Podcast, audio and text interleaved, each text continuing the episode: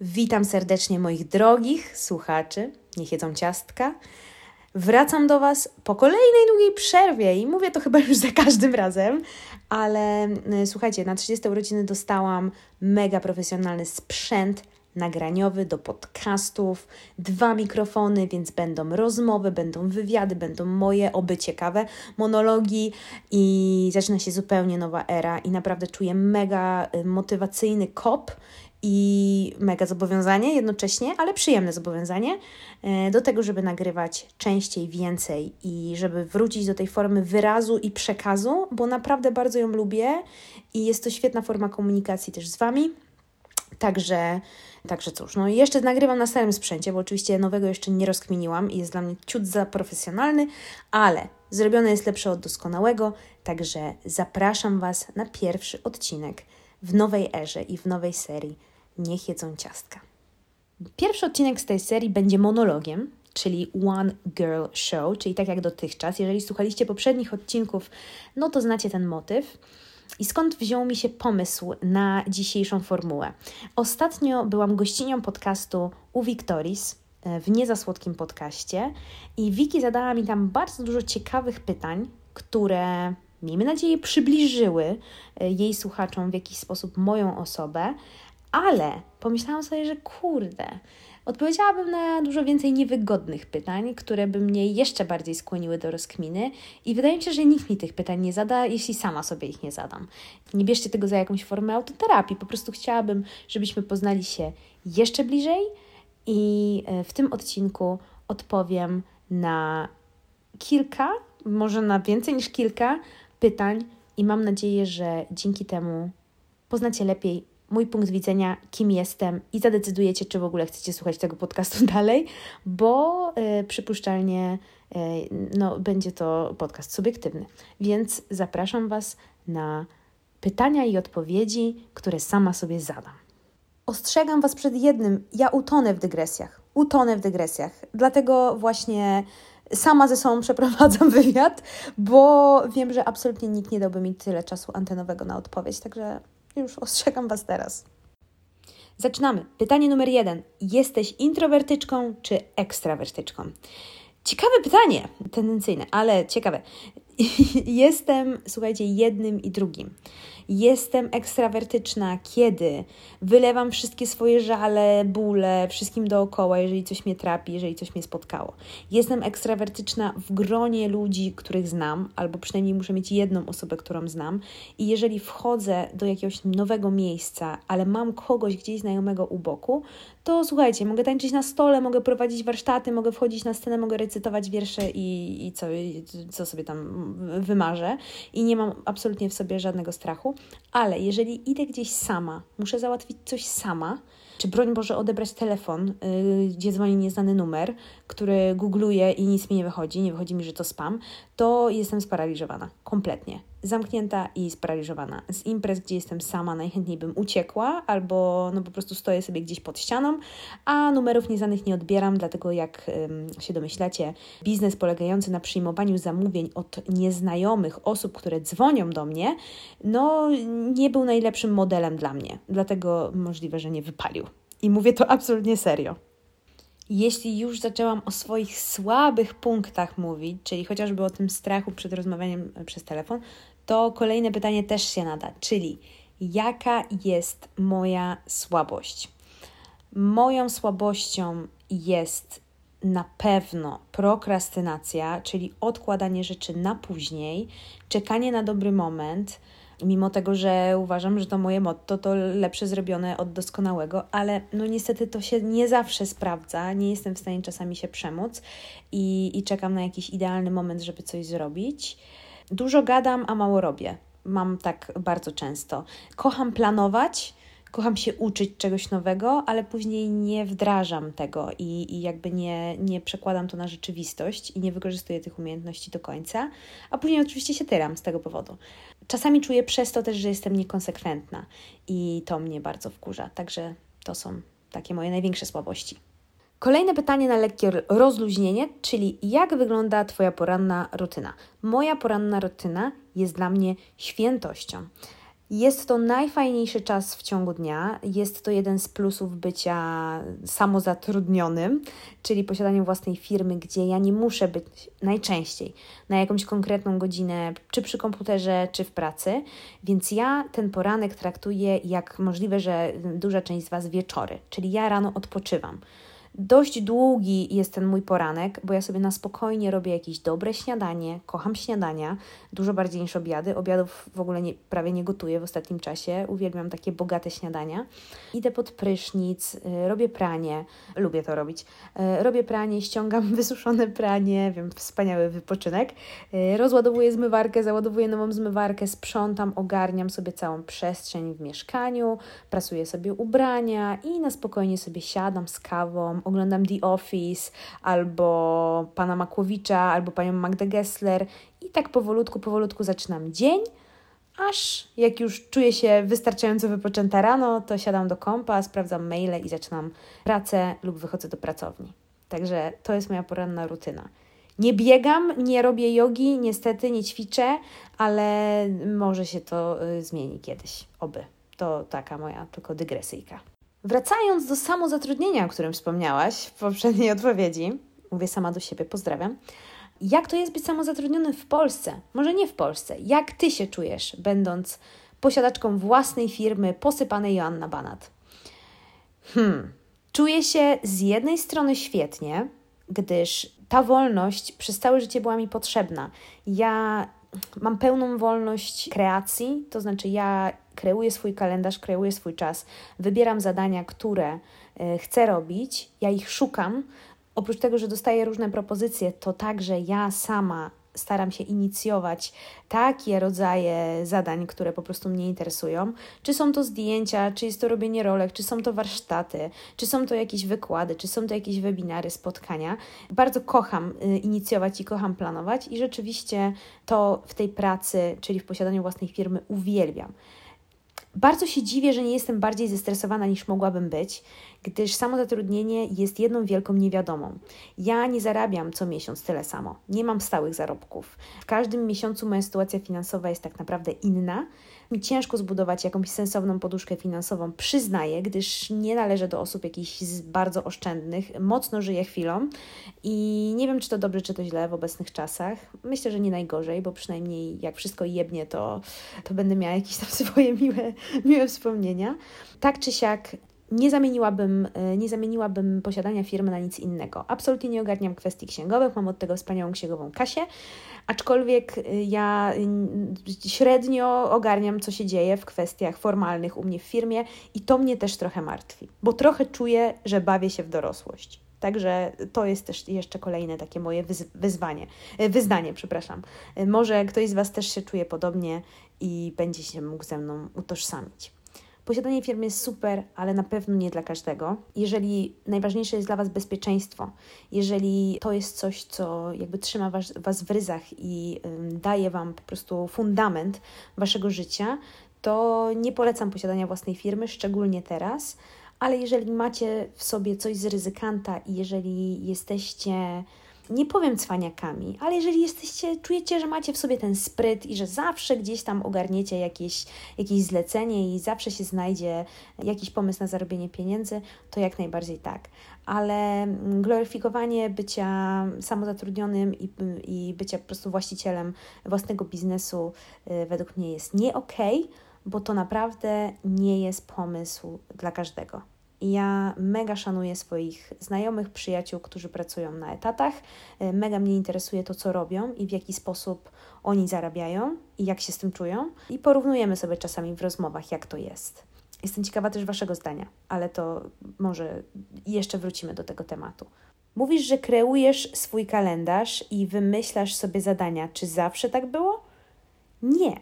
Przez ostatnie lata prowadziłam pracownię cukierniczą. Przez ostatnie dwa pracowałam u siebie, na swoim terenie, w swojej własnej pracowni, gdzie robiłam torty artystyczne oraz stoły słodkie i różne mm, firmowe zamówienia. E, ta pracownia powstała z mm, środków z dofinansowania z e, Urzędu Miasta, co było wspaniałe. Dostałam ją jeszcze przed pandemią, ale w czasie pandemii e, wszystko zaczęło się dziać. Pracownia, że tak powiem, stanęła na nogi i zaczęła funkcjonować.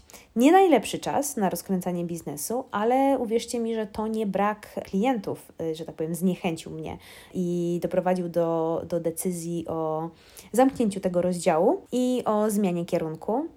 E, ja byłam po prostu bardzo zmęczona pracą odtwórczą.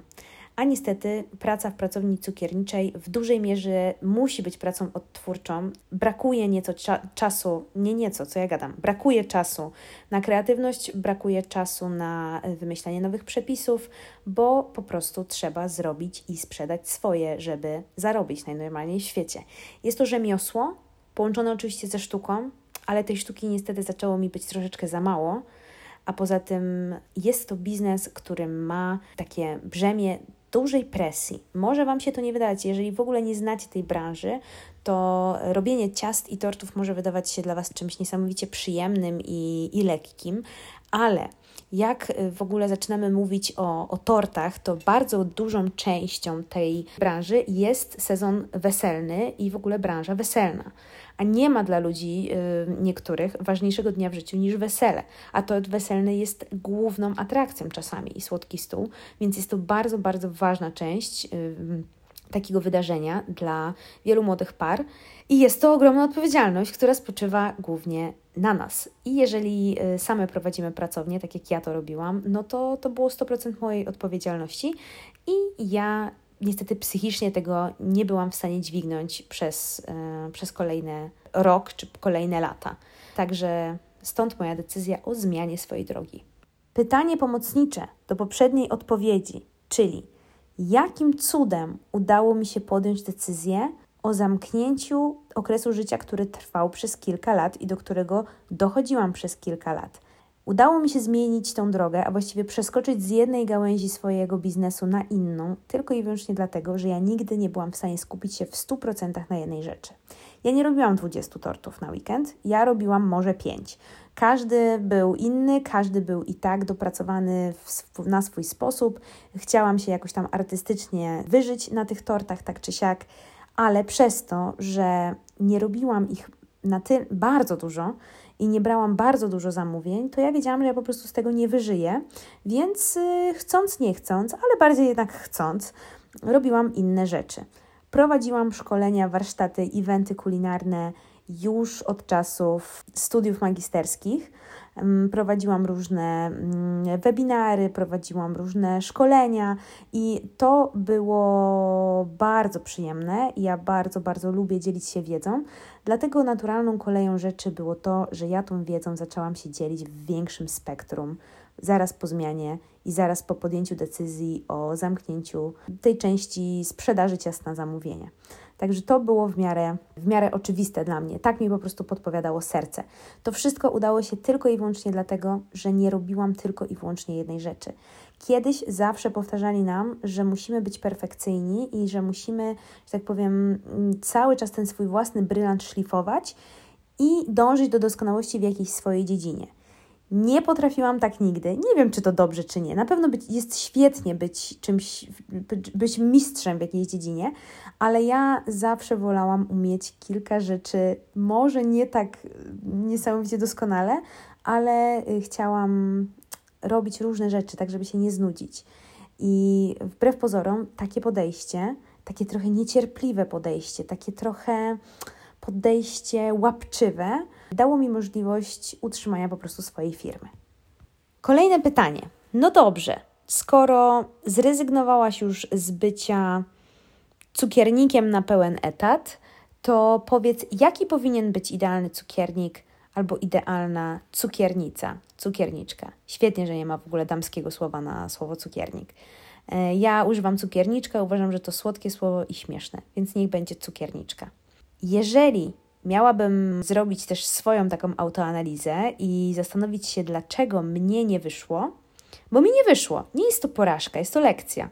Po prostu ja się specjalnie do tej pracy nie nadawałam, dlatego że właśnie nie potrafiłam wykrzesać z siebie takiej ilości perfekcjonizmu, który pozwoliłby mi zrobić tysiące takich samych tak samo dobrych i tak samo pięknych ciastek. To nie jest po prostu mój styl. Ja jestem chaosem. Ja chciałabym zrobić każde ciastko jednak trochę inne. Ten pedantyzm i perfekcjonizm jest na pewno w tej pracy mile widziany. Tak samo czystość, czyli właśnie takie, takie pedantyczne podejście, trzymanie czystości i bycia zorganizowanym. Ja myślę, że to też bardzo pomaga. Oczywiście, jeżeli ktoś taki nie jest, to no, możesz być kim chcesz, absolutnie, tylko troszeczkę bardziej się zmęczysz, więc warto się 10 razy zastanowić, czy to coś, co wymaga czystości, pedantyzmu, dobrej organizacji pracy i e, perfekcjonizmu jest rzeczywiście drogą dla Ciebie, jeżeli jesteś chaotyczną wariatką niezorganizowaną. Także taki tylko disclaimer. No, to wiecie, nie bierzcie tego bardzo do siebie, ale ja po prostu nauczyłam się tego na własnych doświadczeniach. Kolejne pytanie. Uważa się, że gastronomia to nadal męski biznes. Czy się z tym zgadzasz? Nie zgadzam się. Szczególnie, że gastronomia to też jest mnóstwo odnóg i tak jak rzeczywiście na liście najlepszych kucharzy czy szefów kuchni na świecie jest już teraz coraz więcej kobiet, ale jednak przeważają mężczyźni, bo jednak przez lata mężczyźni obierali bardziej tą drogę. Praca w gastronomii takiej stricte restauracyjnej czy hotelowej jest to niesamowicie ciężka fizyczna praca, która wymaga mm, ogromu poświęceń, ale nie zapominajmy, że prowadzenie cukierni, prowadzenie pracowni cukierniczych to też jest gastronomia. I tutaj zdecydowanie królują kobiety. Przynajmniej z tego, co ja obserwuję, obserwuję od lat na rynku. I jest to domena kobiet, silnych kobiet, mocnych kobiet, które są po prostu niesamowite, które kreują własne style, kreują, kreują swój wizerunek, prowadzą znakomicie prosperujące, słodkie biznesy i, i naprawdę zarabiają bardzo dobre hajsy i są szczęśliwe i się w tym spełniają. Także nie, ja znam gastronomię z innej strony. Dla mnie moją gastronomią i moją gastronomiczną bańką jest cukiernictwo i pracownie cukiernicze i zdecydowanie tutaj nie uważam, że jest to domena męska i że jest to męski biznes. Dziewczyny naprawdę królują. No dobrze, Asia, jeżeli nie prowadzenie pracowni cukierniczej, to co? Czy teraz już wiesz, jaka jest Twoja droga, czy nadal szukasz? Wydaje mi się, że jest szansa, że zawsze będę szukać i że zawsze będę zmieniać, bo mam taką tendencję do tego, że dość szybko się nudzę. Tak jak już wspominałam, ja y, bardzo często skakałam z gałęzi na gałąź, jeśli chodzi o, o mój szeroko pojęty biznes. I tak jest też teraz. Teraz czuję bardzo duży spokój i spełnienie w tym, co robię. A co robię? Tworzę kontent własny, czyli dzielę się z Wami wiedzą. Publikuję przepisy w formie wypiekoterapii, w formie rolek, w formie zdjęć. Robię kontent dla różnych marek. Prowadzę bardzo dużo warsztatów, dużo więcej niż wcześniej. Swoich autorskich warsztatów, nie tylko warsztatów przez jakby różnych pośredników dla firm, tylko własnych autorskich warsztatów posypane. Pracuję nad e-bookiem, of course, i mam jeszcze kilka innych fajnych planów na kursy online. Także w mojej głowie kłębi się mnóstwo pomysłów. Wracam do podcastu, co też jest fantastyczną sprawą. Nie miałabym po prostu na to czasu i nie miałam na to czasu, jak prowadziłam e, pracownię, więc to jest kolejny plus i kolejny plus e, podjęcia tamtej decyzji. Czy wiem, czego chcę i e, czy wiem, na czym chcę się skupić? Nie wiem tak do końca. Ja po prostu bardzo lubię robić to, co robię teraz, czyli się dzielić tym, czego się uczę i tym, co już wiem. I co mi to przyniesie, zobaczymy.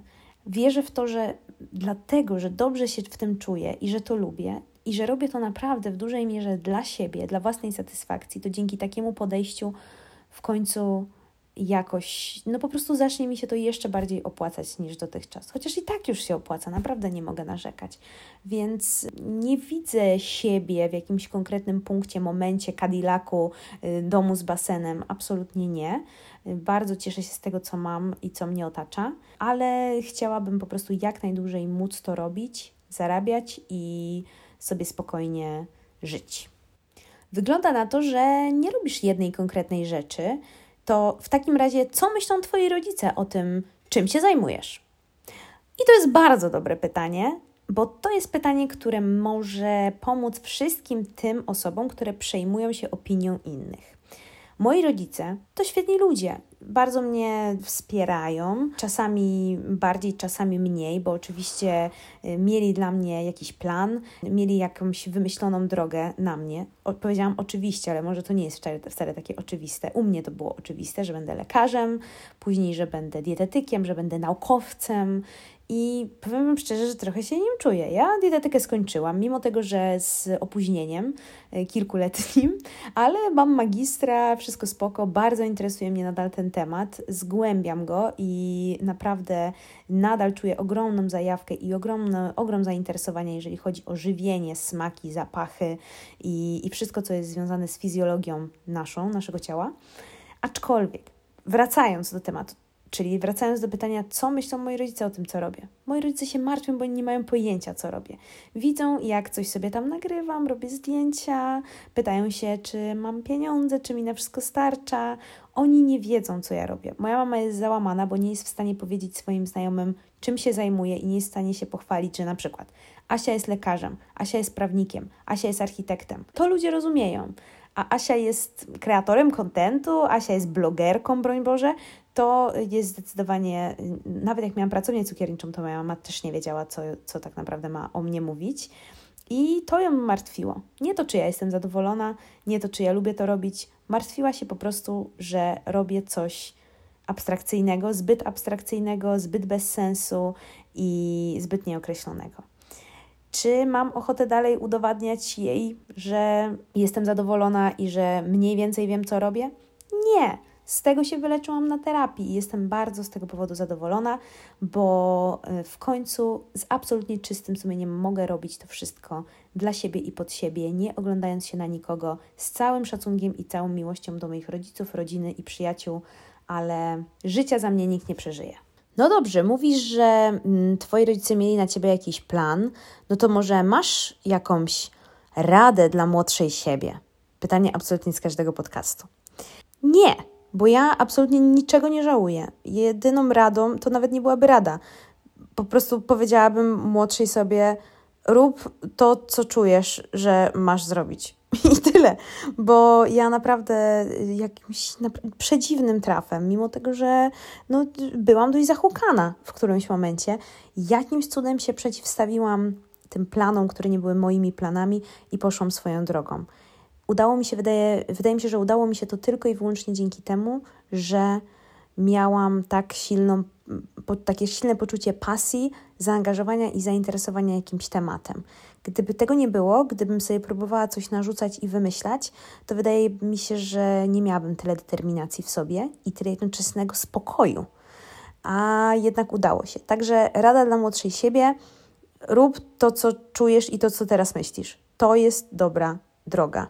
Nieważne, że po drodze będą przeszkody, ty nie będziesz miał do nikogo pretensji, do siebie też nie, bo po prostu przeszkody się pojawiają.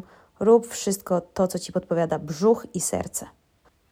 Grzebiąc nadal w przeszłości, Asia, jakie zlecenie przyniosło ci najwięcej radości?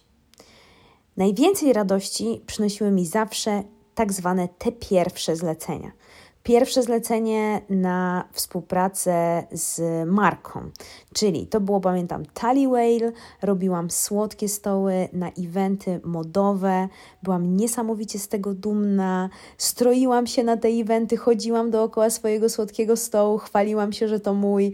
Co jest w ogóle nie do pomyślenia teraz. Teraz po prostu jedzie się, rozstawia, przynajmniej tak było dotychczas e, przez ostatnie lata, jedzie się, rozstawia w dresie, jedzie do domu, później odbiera naczynia, koniec. A ja przy tych pierwszych zleceniach byłam tak niesamowicie zajarana i podekscytowana. To było bardzo dawno temu, robiłam to na umowę zlecenie. Yy, I było to no, spełnienie marzeń. Jeszcze wtedy nie było za bardzo pracowni cukierniczych w Warszawie, więc ja jeździłam specjalnie do Warszawy ze swoimi słodyczami, yy, pożyczonymi samochodami. Ktoś mnie czasem wiózł, ja sama musiałam się mega wtedy usamodzielnić. Mm, I to była najlepsza szkoła życia. I ja ten czasy, te czasy wspominam najlepiej. Wspominam też wspaniale ten moment, kiedy dostałam pracę w studio kulinarnym na drugim roku studiów magisterskich. I to było też spełnienie moich marzeń. I ja pamiętam, jak leciałam po prostu na skrzydłach do domu. I to zawsze były te pierwsze razy. Pierwsza współpraca na Instagramie, pierwsze sukcesy, kiedy widziałam odtworzenia podcastu. To te wszystkie pierwsze razy były zawsze najlepsze. Czyli zlecenie, które przynosi, przyniosło mi największą radość, to zawsze jest to pierwsze z nowej, wymyślonej przeze mnie dziedziny. No dobrze, tyle masz Asia pomysłów, to powiedz, jakbyś miała nieograniczony kapitał i mogła założyć obojętnie jaką działalność, to co by to było teraz w tym momencie? To od razu, jak sama, jak sama pisałam i wymyślałam to pytanie, to, to nie znałam jeszcze odpowiedzi, ale pierwsza rzecz, jaka przyszła mi na myśl, to są, słuchajcie, ciasia. Ciastka i Asia, ciasia. To byłyby ciastka, które mogłyby być wysyłane i dystrybuowane na cały świat. Miałabym taką małą fabrykę, jak fabryka czekolady, Charlie'ego. Miałabym asiową fabrykę ciastek i byłyby to niesamowicie rozkminione ciastka w stylu chocolate chip cookies – przeróżnych, bardzo dziwnych często połączeniach smakowych, jakieś masła bekonowe, wiecie, połączenia słone, słodkie, ciastka o smaku sernika, o smaku makowca, o smaku jabłecznika, wszystkie polskie smaki, które bym chciała rozpropagować na cały świat w formie właśnie ciasteczek. To jest moja pierwsza wizja oczywiście wszystko byłoby dogadane z technologami, miałabym ludzi, którzy by mi to e, produkowali, wytwarzali za mnie, nie musiałabym tego robić ja, byłabym tylko takim creative director tego wszystkiego. Także to by było moje pierwsze marzenie. A drugie, to chciałabym mieć szkołę gotowania. To było moje marzenie jeszcze z czasów studiów, pamiętam, że chciałam bardzo mieć szkołę gotowania, ale taką z prawdziwego zdarzenia, taką jaką by otworzył Jamie Oliver, który robił rewolucję w szkołach w Stanach i w UK. Czyli to by było miejsce, gdzie dzieci, i to naprawdę ze wszystkich grup społecznych, nie tylko ci najbogatsi, mogliby uczyć się o owocach, warzywach, o kaszach, o zdrowym odżywianiu, o tym, jak zjeść tanio, pożywnie i o tym, jak dbać o zdrowie przez jedzenie. Bo zauważyłam, że naprawdę moje pokolenie nie ma pojęcia o jedzeniu, a co dopiero pokolenie ich dzieci. Więc fajnie byłoby wrócić do, do edukacji żywieniowej. Wrócić. Jej nie ma, ona w Polsce nie istnieje, więc fajnie byłoby ją wprowadzić na jakąś dużą skalę, y, szeroką skalę, na całą Polskę. Fajnie byłoby jeździć i, i edukować. Gdybym miała kasę i gdybym miała czas, zasoby i mogła rzucić wszystko i pojechać w Bieszczady, to bym nie pojechała, bo nie przypadam zachodzeniem po górach, ale właśnie pojechałabym na, taką, na taki edukacyjny tour. To by było świetne.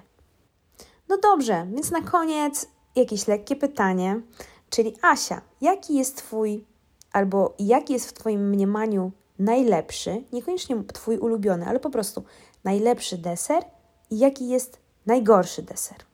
No więc najlepszy deser jest to deser, który jest złożony który jest zaskakujący, który składa się zarówno z dziwnych połączeń smaków, ale pasujących do siebie i takich, których nie jest za dużo, i taki, który ma dużo różnych tekstur, czyli jest coś zimnego, coś kremowego, coś chrupiącego, coś miękkiego, coś takiego biszkoptowego, y, ciągnącego, mm, żeby to wszystko tworzyło imprezę w buzi i jakieś zaskoczenie. I dobry deser to taki, o którym będę pamiętać, mimo tego, że zjadłam przed nim kolację, która składała się z pięciu dań. Czyli widzicie, nic konkretnego. Ja najbardziej lubię, już tak kompletnie, że tak powiem, wchodząc w szczegóły, ja bardzo lubię desery z owocami, lubię bardzo słony karmel i wszystko co karmelowe, orzechowe, bananowe.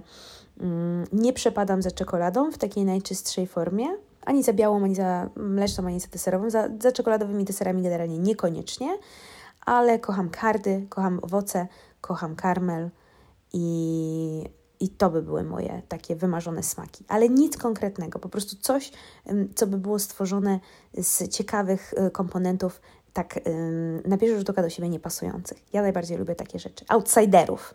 Outsiderów lubię najbardziej. Jeśli chodzi o najgorszy deser, to wydaje mi się, że najgorsze desery to są desery, które mają sobie alkohol, e, szczególnie coś w stylu bajadera, nasączone biszkopty e, spirytusem w tortach takich oldschoolowych, to tego nie lubię bardzo. Bardzo nie lubię wypieków, które są suche, Czyli suche ciasto drożdżowe, przesuszone kruche ciastka i rogaliki, na, które po prostu wylewają się ze wszystkich takich piekarenek i, i tych takich, wiecie, sieciowych piekarni, że to wszystko jest takie przestarzałe i stare. Nie przepadam też za monoporcjami, bo wszystkie smakują mi lodówką, czyli witryną, w której są przechowywane. Mało jadłam w życiu dobrych monoporcji, więc to też nie jest mój ulubiony deser. Czy najgorszy? Może bez przesady, ale najgorszym wydaje mi się, że jest bajadera, czyli po prostu zlepek wszystkich resztek średniej jakości ciast, tak mi się to kojarzy, bo ja derek nigdy nie lubiłam. I no tak, suche, coś co jest suche, coś co, coś, co, coś, co suszy, pozostawia suszę w buzi.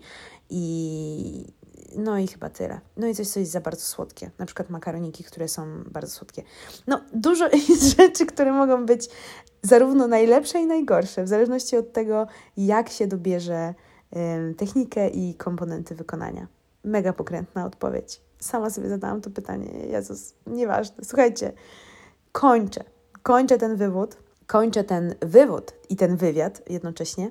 Mam nadzieję, że, hmm, że poznaliście po prostu moją opinię na pewne tematy, że poznaliście mnie trochę bliżej. Część z Was pewnie mam nadzieję, polubi mnie bardziej albo w ogóle mnie pozna, a część stwierdzi, że jestem po prostu jebnięta i dziękuję bardzo, nie będziemy słuchać dalej, nie będziemy słuchać dalej tego podcastu, bo nie będę słuchać osoby, która nagrywa sama ze sobą wywiad. Aczkolwiek byłoby mi bardzo miło, jeżeli zostalibyście ze mną na dłużej. Jeżeli ocenilibyście mój podcast w Apple Podcasts, yy, każda recenzja, każda gwiazdka, każda opinia będzie dawała mi szansę na to, żeby mojego podcastu słuchało coraz więcej osób. Z tego miejsca obiecuję Wam kontent yy, merytoryczny, zarówno ciekawostki kulinarne, dietetyczne, jak i rozmowy z ludźmi z gastronomii, nie tylko z cukiernictwa, nie tylko z cukierniczego świata, ale z przeróżnych dziedzin i wszystko, co związane z jedzeniem, się tutaj u mnie znajdzie. Jak mi wiatr oczywiście zawieje albo w oczy, albo w skrzydła, to tematy będą przeróżne, ale no nie będę Wam zdradzać za dużo. Zostańcie ze mną, zobaczycie, co się wydarzy. Mam nadzieję, że Was zainteresuje, a jeżeli nie, to też ok. Ale no fajnie by było. Dzięki jeszcze raz za wysłuchanie tego odcinka i do usłyszenia.